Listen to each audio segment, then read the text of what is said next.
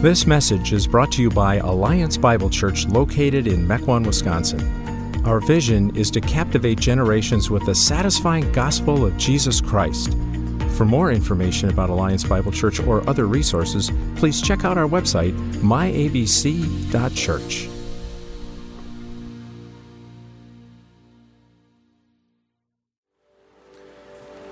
Good morning. If you would turn in your Bibles to Genesis chapter 12, we're going to read the scripture this morning to start. If you'd read along with me, we're looking at the call of Abraham this morning.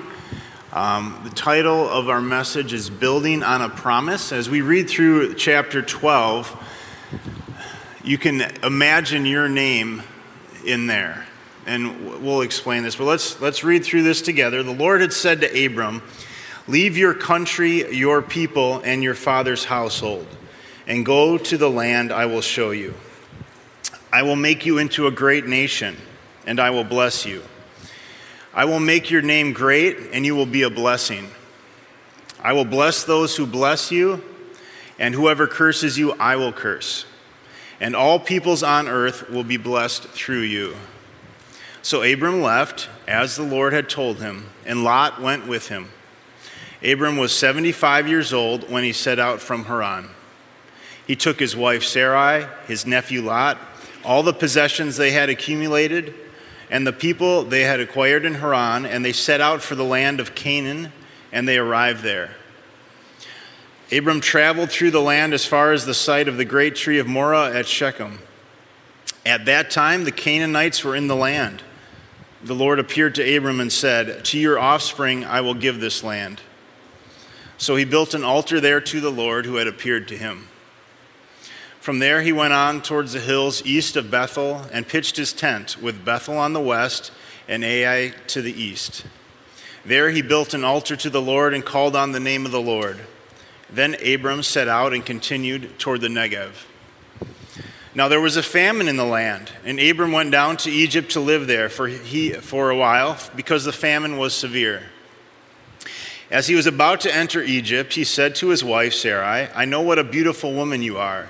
When the Egyptians see you, they will say, This is his wife, and they will kill me, but will let you live. Say you are my sister, so that I'll be treated well for your sake, and my life will be spared because of you. When Abram came to Egypt, the Egyptians saw that she was a very beautiful woman. And when Pharaoh's officials saw her, they praised her to Pharaoh, and she, as she was, and she was taken into his palace.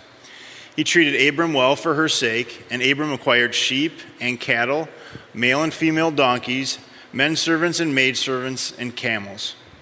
But the Lord inflicted serious diseases on Pharaoh and his household because of Abram's wife Sarai. So Pharaoh summoned Abram and said, What have you done to me? He, Why didn't you tell me she was your wife? Why did you say she is my sister, so that I took her to be my wife? Now then, here is your wife, take her and go. Then Pharaoh gave orders about Abram to his men, and they sent him on his way with his wife and everything he had. All right. So, as you can see in this room, we're in the middle of a building project. And as you drove here, you probably came through a road closed sign. And th- that road closed sign uh, out there on Cedarburg Road um, indicates that they are also working and that is in progress. And so around us, we're familiar with building projects. uh, when the road out there is done, it's going to better serve its design and its purpose of handling the 10 to 15,000 commuters that go down there each day. Um, and in this room, of course, we're, we're nearing completion of all the upgrades that we have and, and, and the designs that we had for this building. Uh, and when we see a building project, we understand uh, that it moves forward and, and there's a design involved, and the workers are checking the plans constantly to see that everything is shaping up the way it's supposed to. And our faith is a lot like that. So this morning, we're going to ask ourselves when's the last time we've checked the blueprints on our faith journey? When's the last time uh, we've verified that we are on track? Because um, what, if I, what if I said hypothetically, that all of a sudden everything you see around you, there's some good progress here, but then it became stuck and we're not doing it anymore right now? How would we feel? We'd be alarmed. We'd be like, is that ugly pink paper going to stay on the stage forever? What about that road closed project? What if that all of a sudden the city of Mequon stopped working on it and just became stalled, and for no reason uh, it just never went anywhere? We'd have that same feeling. This isn't how things are supposed to be. I'm counting on the building project, I'm counting on the workers to continue moving it forward with the design. Uh, and the way they do that is they check back what is the design, what's the intended purpose, what, are, what do the blueprints say? So, this morning, are our lives proceeding as designed? Are we stuck? Uh, we're going to look at our faith lives and look through chapter 12 as our blueprints. Uh, we're going to see the very first foundation of our blueprints is how God calls us, similar to Abraham. And then our second point this morning, we're going to look at our responses, three possible responses to God's call for us. And then our third point this morning is to see how God's promises and His design for us will prevail uh, no matter what our responses are. so, when we start with is God calls us, that is our foundation. When the Lord said to Abram, Go from your country, your people, and your father's household to the land that I will show you, uh, Abraham responded to God's call. And I want you to get the setting here for a minute. Let's, let's think about ancient Egypt, uh, ancient times, uh, the, the ancient Middle East. Abraham lived back then. He was a direct descendant of Noah. In fact, they were both alive at the same time for about 60 years. This chapter begins at a time that was just 350 years after the flood. It's about 450 years before the time of Moses. And the call of Abraham occurred while he was living in Mesopotamia, which is modern day Iraq. And the city that God started his call from was called Ur.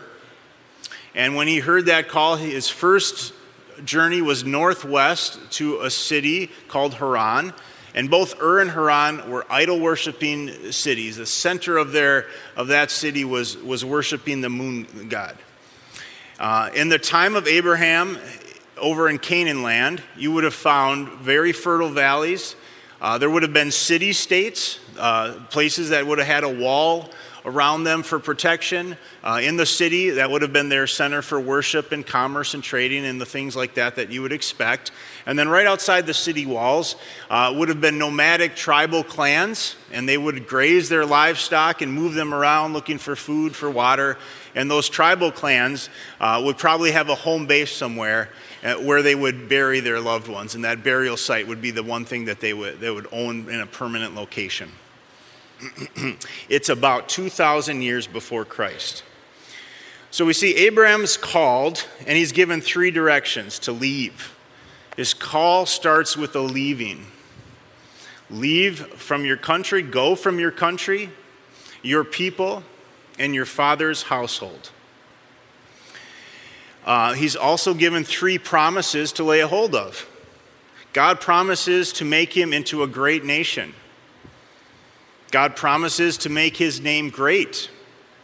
And God promises that all the people on earth will be blessed through him. So he's got three things he needs to leave, and the parallels are the three promises. Let's look how they compare. Leave your country.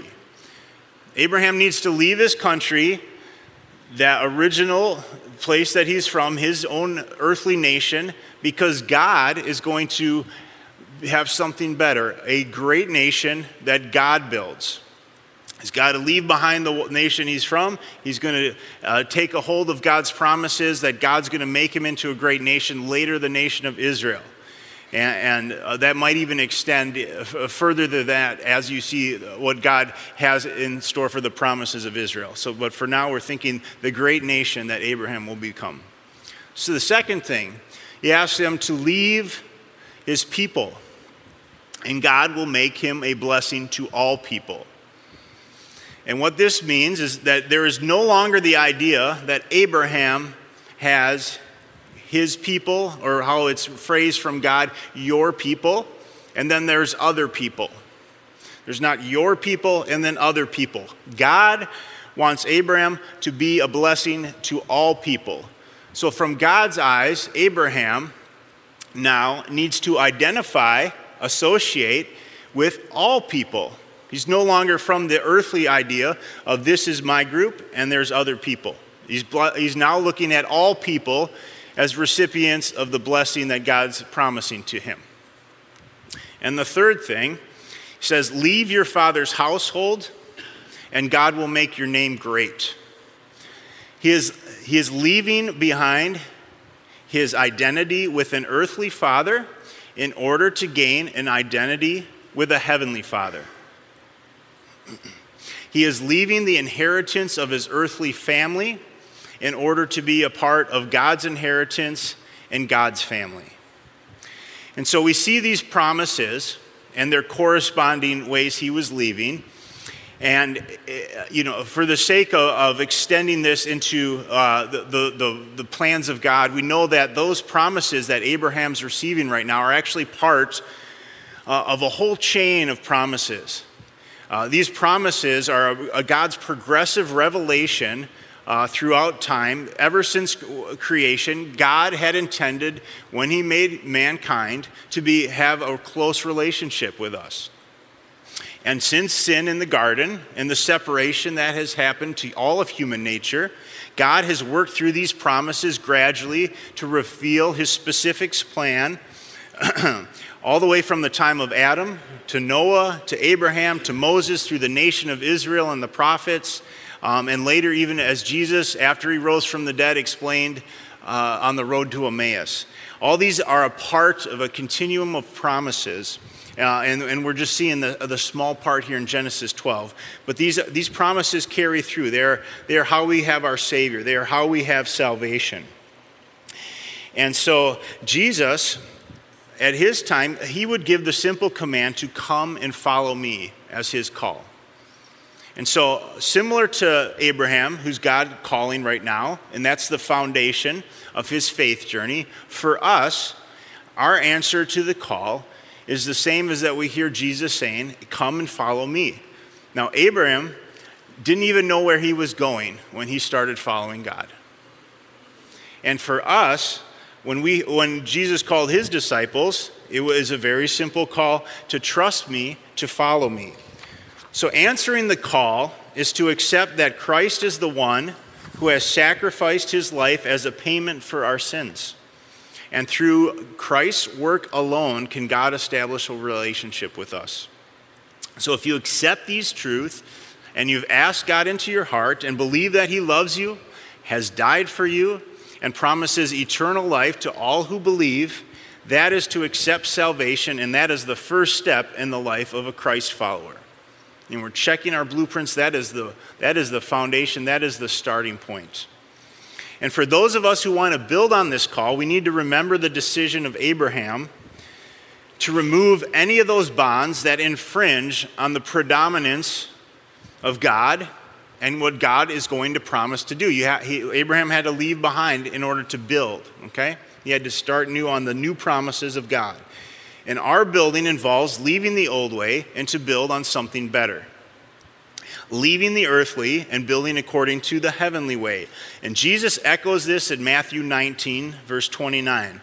Everyone who has left houses or brothers or sisters or father or mother or children or fields for my sake will receive a hundred times as much and will inherit eternal life. So just so that's the call, and then Abraham had from that call three promises. And we're going to look at our similar promises. First, God calls us to belong to the church, to be and be a part of the great body of Christ. Just like Abraham was to be a part of a great nation, we are part of the great body of Christ in the church, which is the dwelling place of God. This body supports itself it cares for itself and has Christ at the head. So, our first promise is to belong to the church. Our second promise is that God calls us to a heavenly inheritance. We will be blessed with eternal life in heaven and our inheritance that is in the name of Christ. Do you see how this parallels Abraham? Abraham left behind the earthly name, the earthly inheritance for the heavenly, and so we have that same type of promise. At the moment of salvation, we are considered sons and daughters of God, and we cannot lose this place in God's family. We are born again. And our third promise that is similar is that God calls us to be a blessing to all people. We help proclaim God's kingdom as a part of the church. It is through this promise that we build our lives upon God's promise into the lives of others, even to the ends of the earth. All individuals are our people. when we look at God's call to us and those promises, Matthew chapter 7 says it best when it says, Therefore, everyone who hears these words of mine and puts them into practice is like a wise man who built his house on the rock. The rain came down, the streams rose, and the winds blew and beat against that house, yet it did not fall, because it had its foundation on the rock. But everyone who hears these words of mine and does not put them into practice is like a foolish man who built his house on the sand. The rain came down, the streams rose, and the winds blew and beat against that house, and it fell with a great crash. so let's look at our responses. First, through the eyes of Abraham in chapter 12. So Abraham went as the Lord told him, and Lot went with him. Abram was 75 years old when he set out from Haran. And he took his wife, Sarai, his nephew Lot, all the possessions they had accumulated, and the people they had acquired in Haran, and they set out for the land of Canaan, and they arrived there. So right now, Abraham is obeying. He's showing faith. He's traveling great distances. From Ur to Haran was around 600 miles. He didn't have a car, by the way. Even if even the road might have been closed, but uh, from Haran to Shechem was over 300 miles. And then Abraham traveled as far as that great tree of Moreh at Shechem. And then at that time, the Canaanites were in the land. And right now, Abraham's actually going south. And there's, there's fertile valleys on each side. And he's probably kind of staying in the, in the ridge of the mountains. And he's looking out. He's looking out at the people in this foreign land. And he's understanding that God's promised this land to me and the descendants that I will have. He doesn't have any children right now. But he's exploring God's promise. He's setting foot out there. And as we can see, the Lord appeared to him in verse 7 and said, To your offspring I will give this land. And so he built an altar there to the Lord who had appeared to him. In verse 8, he went on towards the hills east of Bethel and pitched his tent with Bethel on the west and Ai on the east. And there he built another altar and he called on the name of the Lord. So, what is the significance of building an altar? We see that Abraham's done this twice now. Well, he's taken and obeyed God's promise, and now, as he's stopped, he wants to commemorate and worship God, and he builds an altar, and the purpose of an altar is to sacrifice to God. And what, what is a sacrifice? A sacrifice is offering to God usually something that wasn't already uh, des- designed for that purpose. You take it from its original purpose, and now it's been given to God. It's a sacrifice. Abraham has God's purposes in mind. Abraham gave up and sacrificed his life to follow God. These sacrifices are meaningful to call the God's call on Abraham's life. And in verse 8, it says, He called on the name of the Lord. And the Hebrew word that uh, is this verb is a very common verb. It's found many times in the Old Testament, and, it, and most often it's used uh, to, uh, to mean something that's out loud. Like if I were calling uh, to uh, John or, or, to Steve, I'm calling out, I'm proclaiming, I'm verbally out loud um, using that, that, that expression. It's not that he called on God in, in quiet, and prayer, in private. So he's calling on God. So, most likely, as he's built this altar in this foreign land, and people are curious about him, and he's, he's been adding to his household, that he's setting up his worship site and his altar, and that as he's doing this, people are there. And he's proclaiming God's name, and he's proclaiming God's promises and he's uh, and, and, the faith of those who are hearing uh, might be being added to, to as they hear that God, Abraham's proclaiming God's name uh, and calling on him, and that's more than likely what's happening here. And from there, Abraham set out and continued toward the, the Negev. And, and so, what we saw so far is that Abraham's response has been of faith. Okay? And he has these landmarks in his life now to show what his, how far his faith has brought him. We saw the distance, and then he built the altar, and he saw the distance, and he built the altar, and now he has these faith landmarks, and he's had blessings uh, with, when, where God was near to him. Okay? And he's added in, to, to his household. But now we're going to see a different response. Uh, this is where Abraham shows some fear. There was a famine in the land, and Abram went down to Egypt to live there for a while because the famine was severe. As he was about to enter Egypt, he said to his wife Sarai, I know what a beautiful woman you are. Uh, the Egyptians are going to uh, uh, kill me to, in order to take you. So I want you to lie with me. I want you, I want you to, to, to tell them the half truth uh, that you're my sister. And so they came up with this plan. And when they got to Egypt, it went kind of as Abraham thought. Indeed, they noticed her beauty. They said their uh, half truth. And then Sarai was taken to Pharaoh's palace. Um, this doesn't go very well. And I, if you're following God's promises, I, am not really sure where Abraham was thinking this was going to end up, okay? All right, so, so he's alive, okay, but he, how is this helping build on God's promise? He's supposed to have an inheritance through his sons and daughters, and now his wife is the wife of Pharaoh. Um, Abraham can't be building on God's promise at this point. Um, he's, he's, supposed to be made into a great nation. He's supposed to bless all people, but the people he's around, he's just lied to. Uh, his family is now split apart, and here he is in Egypt. Okay, so let, let, let's. So his fear led him into these bad decisions, and so and when we see what happens here next, and, and we just kind of have a clue here, is that Abraham, in verse 16, was treated well for her sake.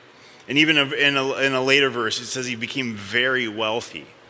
All right, Abraham acquired, and then notice the detail in verse 16 acquired sheep and cattle and donkeys, male and female, and servants, male and female, and camels. So we're, we're, we're, there's some time that's going by right now. The severe famine that's out there, uh, we wouldn't call it a severe famine if it was only a short time. So I, am I'm imagining years have, go, have been gone by.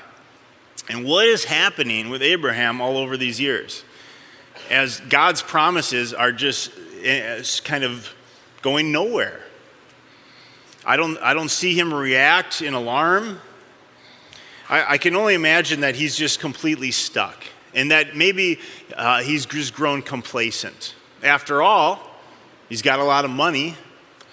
He's in a place that there's food, and a lot of the world right now doesn't have any food and he's got a lot of money. And he's uh, in Egypt, he is uh, one of the more advanced kingdoms right now. And with his resources, he can entertain himself. And he's kind of like good friends with Pharaoh. And he's, at the, he's kind of at the top of the social status. And maybe he's just complacent right now and he's not, he can't think about what, what what it means to be building off God's promises anymore because he's not crying out to God for help. He's, he's not uh, coming up with any, any way to, uh, to build anymore. He just got stuck. and, and even if he, if he did think of something, what, what would he do? He'd go to Pharaoh's door and say, Oh, by the way, I just wanted to tell you something about something I used to tell you, but now, I, if he was scared of being killed before, I can only imagine uh, what that would look like now. So, Abraham's response went from the bad decision of fear to a place of complacency. We don't know that he's remembering uh, what God could be doing for him right now.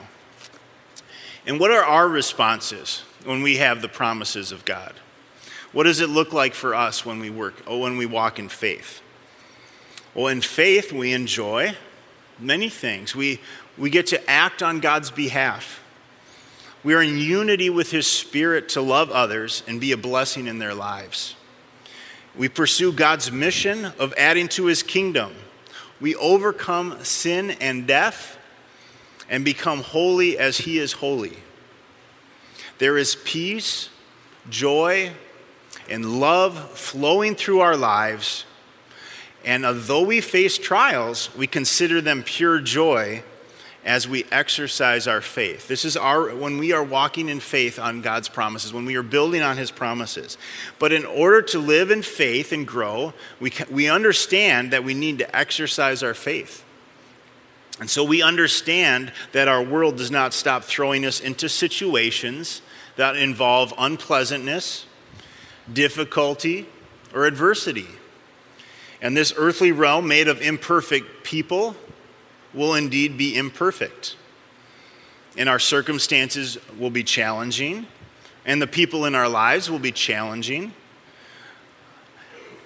But our all knowing, all powerful God will be ready and with us, reminding us that the promised land is to come.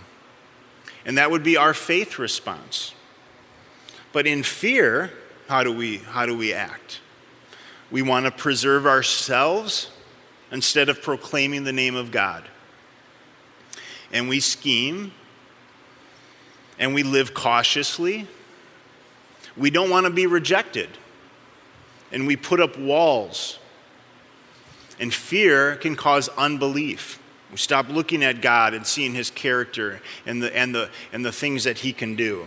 We see potential failure instead of a promise being fulfilled. We are focused on the cares of this world. How secure are we? Will we get the things we want? We view our relationships and resources from a human perspective instead of viewing ourselves as ambassadors and as stewards. That would be the, the per- response and the perspective of fear. And then there's complacency. Have we entered this state of being? Have we not realized where we ended up or how we got here? Did a fear decision sidetrack our faith? Have we ceased building on God's promises and started making decisions based on our desires and comforts. Now, I realize, hey, we're all in church this morning. How complacent could we be? Well, uh, Abraham, he, he is listed as, as one of the pillars of faith. And he responded, leaving it all behind. And yet, that season of his life happened in Egypt. He got stuck there. We, we all can get stuck there. And so we ask ourselves these questions how many of life's decisions are based on what would make us happy? How many of life's decisions are based on advancing in God's promises? Think about those two things. How many of life's decisions are based on what makes me happy? Versus how many of my decisions are based on advancing God's promises? And that's why we're checking these blueprints to see are we going in the right direction with our faith? Are we building on the three promises that God has given to us? Now let's look at God's responses and how uh, God's promise, how that prevails in these three responses. Okay, so we see in verse 17 that the Lord inflicted serious diseases on Pharaoh and his household because of Abraham's wife, Sarai. And Pharaoh summoned Abraham. What have you done to me? He said. Why didn't you tell me she was your wife? Why did you say she is my sister, so that I took her to be my wife? Now then, here is your wife. Take her and go. And Pharaoh gave orders about Abram to his men, and they sent him on his way with his wife and everything he had. And so, what is God doing right now? God is providing a rebuke to Abraham from the very people Abraham was meant to bless. Abraham was meant to bless all people, right? So here he went to Pharaoh's face, and Egypt, uh, Egyptian ethics, honesty was uh, one of the paramount traits. And here, Pharaoh, who's probably an honest person, is rebuking God's ambassador, who's carrying around the, the promises of God. And, he's, and God is using Pharaoh, a person of an earthly nation, to rebuke Abraham. And God worked in Pharaoh's life also to show that God was capable of continuing to build on the promises. Remember what Abraham was probably scared of? Now, he went through the foreign land of Canaan, right? With faith. He wasn't scared of those people, he was looking at God's promises. But when it came to Egypt, when it came to the mighty Pharaoh, he got scared. Sure, he had to start working overtime to come up with a plan just in case, just in case God wasn't as strong as his, his circumstances. So God is showing here that Pharaoh and the mighty Egyptian civilization was not going to thwart the ability of God. And God even communicated somehow to Pharaoh the reasons behind the diseases. God's unique actions for this situation provided a witness to Egypt and Pharaoh, perhaps a witness that Abraham could have been responsible for had he come into Egypt in faith. And simultaneously, God's unique actions guided Abraham back to where he could continue building on God's promises. Look a little bit here in Genesis chapter 13, verses 1 through 4.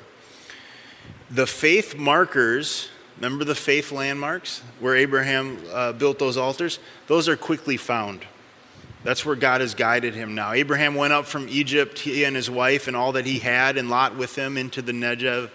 And Abraham was very rich in livestock and silver and in gold. And he journeyed on as far as Bethel to the place where his tent had been at the beginning, and the place where he had made an altar at the first. And there Abram called upon the name of the Lord. So God is responding right here in a unique way to accomplish God's purposes and to guide Abraham back to his faith landmarks so that Abraham can continue to build. And let's, but let's look at what God didn't do. Okay? If you if you associated it anyway with fear or complacency, it might be good to understand what God is not going to do because obviously there's probably not a need for him to put serious diseases out there in your environment to motivate you, right? There's going to be unique, it's going to be different. So let's see what he did not do. He did not appear with all of his glory and majesty and force of power into the center of Abraham's life to overwhelm him, to overcome the circumstances, and to cause uh, a, a, shrinking, uh, uh, demotivated Abraham with his tail uh, to, to move along, right? He didn't, he didn't just part the heavens and come down. And he didn't do this because if he had done that, Abraham's ability to have faith would have been taken away. You imagine if God came in all his glory. Uh, every, every time we, we did something wrong, and, and it just almost in a forceful way, we had to get pulled along. Well, we wouldn't grow. Uh, God, did, God also, if he would have done that, uh, w- would have given Abraham kind of if you think of God's nearness and power in that way touching your life, that's like a blessing. All right, that's a moment of nearness and dearness to your relationship. You don't manipulate God with bad behavior to have Him come and show up and make things right and, and, and speak to you and, and, be close to you in, in that such a way. So God did not appear in this forceful, overwhelming, majestic way. In fact, very, very rarely in Scripture do we see that kind of occurrence. We also didn't see that God uh, quickly intervened right there. We, the natural consequences of Abraham's action played out. What else did God not do?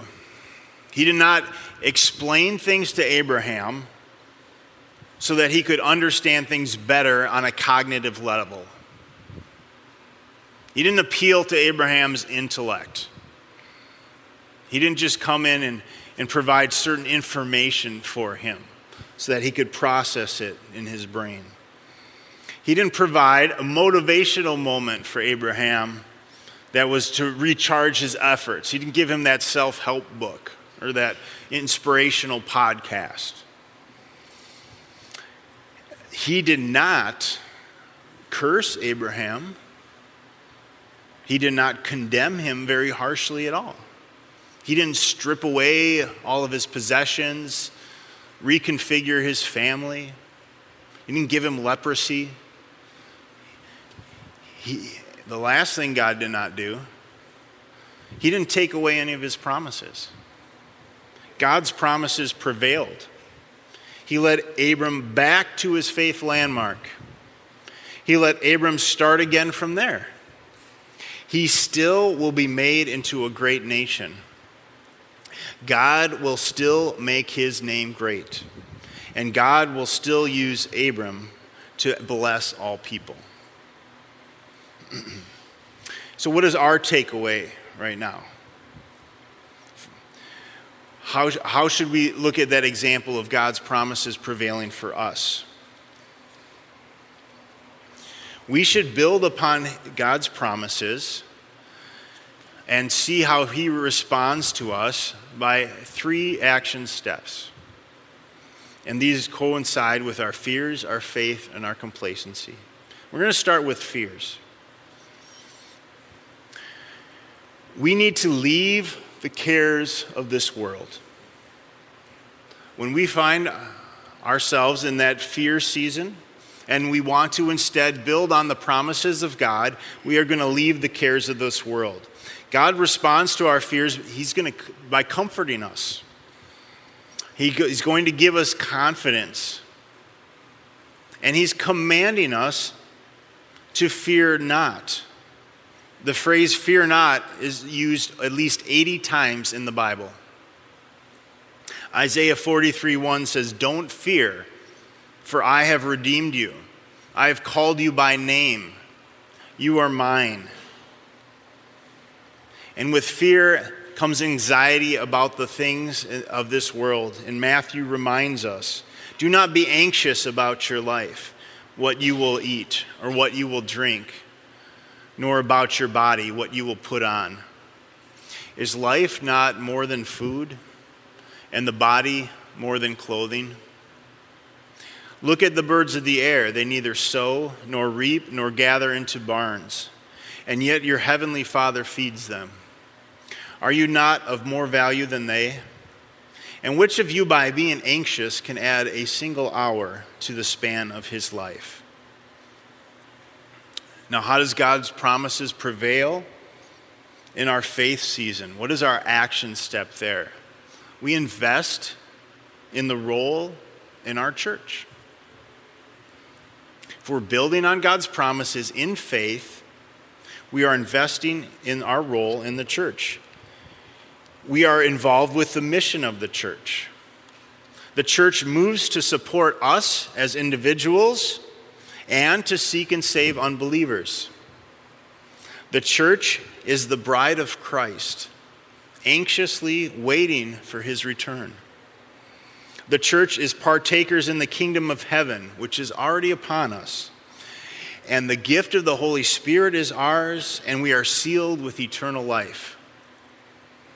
The church spreads love to those who need it. The church proclaims the gospel. The church welcomes sinners. The church overcomes the kingdoms of this world. And the promises of God are being carried out in us and through us to prevail against all things. And what if we're stuck? How is God's promise going to prevail? We saw what Abraham did, but this is very specific. What are we going to, what are we going to do when we're stuck? What's our action step? Well, we're going to work through whatever makes us stuck. God's going to respond to our complacency and guide us back to our faith marker. What is the landmark of faith in your life that you last remember? Was it the last time you invest when, when was the last time you uh, invested into building on God's promises with such faith that you had to trust God was working? Let me say that again. What is the landmark of faith in your life that you last remember? And what was the last time you invested into building on God's promises with such faith that you had to trust that God was at work? uh, did you step forth in faith to volunteer in some way? Was it a monetary gift that was sacrificial? Was it a parenting decision? Did you have to pull back from something you enjoyed at God's leading? Did He prompt you to give up something? Did you change something in your family relationship to honor God more? Abraham left it all behind, not knowing where God would take him. Our pursuit of God's promises should lead us to the same sacrifice. We got rid of the old, we are building on the new heavenly promise. What is the sacrifice that God is calling you to? Is God waking you up to the fact that maybe you became stuck and you didn't realize it? Complacency occurs for many reasons. Perhaps you have wounds in your life that require healing in order for you to move forward. I'm not going to ignore the fact that there are many issues in life that don't get resolved by a single sermon. If you listen carefully to what God didn't do with Abraham, you may realize that these are not the things that will help you get unstuck. He didn't try to motivate him with the idea that Abraham could self help. He didn't try to give him more education just for his, his cognitive and intellectual stimulation. He didn't come and appear with all of his force and his glory and majesty in order to just have Abraham trail behind him without exercising faith because God was right there. He'd have to have sight and see all that God was trying to do. He didn't do those things. And God's probably not going to do those things if we are stuck. God's going to guide us back to our faith landmark. And if we are investing our lives along the lines of God's promise, healthy relationships must be the top or near the top of the list. Now, I can only imagine that Abraham's relationship with Sarah did not restore itself the moment she left Pharaoh's palace. We are called to unity in the body of Christ, and God's promises are for us to be working together. So our relationships might need to get unstuck. We're called to be working together in our churches, in our households, and in our world. And Abraham was not to cling to his people, he was to view all people as the recipient of God's blessings? In what ways are we allowing God to make us a blessing to the individuals around us? Is there work to do to show your family love? Is there work to do to show your neighbor love? Is there work to do to know who your neighbor is? Do you remember the story of the Good Samaritan? The Samaritan was not supposed to care about this person, he was the other person. He was of a different group of people. They were supposed to, he was supposed to hate them. And Jesus said, That's your neighbor. Is there work to do in your heart to overcome abuse or addiction? Is there work to do mentally or emotionally to be whole again after living through a season of trials? There are often processes that we must undertake to build our lives on the promises of God. We should not be shy about finding the people that can help us. When we see that road project out there, there's a process that in that building, right? There, the road was deteriorated, it was cracked, and they went through and they just uh, t- uh, demolition that and carved it up and scooped it up uh, because they understand in order to make the nice road, they got to get rid of some stuff and they got to repair some stuff. And there's a process involved in our lives sometimes. We should not be shy about finding the people that can help us. We should not be slow to invest our lives in the body of believers which can lift us up. When I was nearing the end of my college years, I had a couple of friends who I know had traumatic experiences as children. This is the kind of experience that can do lasting harm to an individual. And I remember them both describing to me that after years of pain and having a part of them not work right, they had a healing experience with God. And being the typical guy friends that we were, that's about the extent of all the details I knew. It's not, it's not a, a juicy story here. Um, but I was aware that the childhood incidents they experienced were among the worst kind that a situation that one could go through. And I knew that they described a freedom and a relief from that. And I decided that if God could do that for them, He could do something similar for me. And I didn't know what their healing experience was. And I also assumed that God wouldn't necessarily replicate that for me anyway. But nevertheless, I, I, I, pursued God for that. And I prayed for Him to do something along those same lines for me. My growing up years left me with scars, and I knew that God could overcome that. So eventually, after some time, God orchestrated this healing for me as well.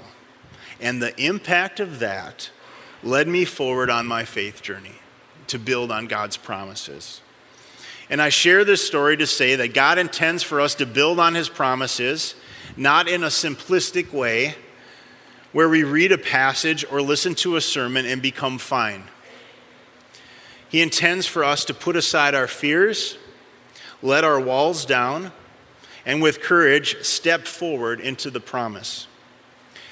We will not build our faith on His promises if we live in isolation or in fear or denial. Our response this morning to determine if we are living in faith eh, is, is we, our response this morning is to determine are we living in faith, making bad decisions in fear, or stuck in complacency? And the simple thing we need to ask God this morning of is to show us our most recent landmark. The simple thing we need to do this morning is ask God to show us our most recent faith landmark. When God brings us to our most recent faith landmark, He is going to speak the truth of His promises. You still belong to me, my body, the church. You still have a heavenly inheritance you still will be a blessing to all people. Please ask God of that. Ask God to do this with you this morning, and allow someone on the prayer team up front to pray this with you. If you if you don't have a recent faith landmark that God's bringing to your, your mind, let us pray with you. Now is the time to act courageously, to humble yourself before God and simply ask for a prayer that God would bring you back to building on his promises if you are stuck. Let's pray together. Heavenly Father, we're just so thankful to be a part of your call, to have heard your promises and your truth spoken into to our lives. And even though we can be afraid and get stuck, we know that you can guide us back to where you need us to be. And I pray that your spirit this morning uh, would just encourage the hearts of all that have heard this message, uh, that we would continue with fervor uh, to live in faith according to your promises. In Jesus' name we pray. Amen.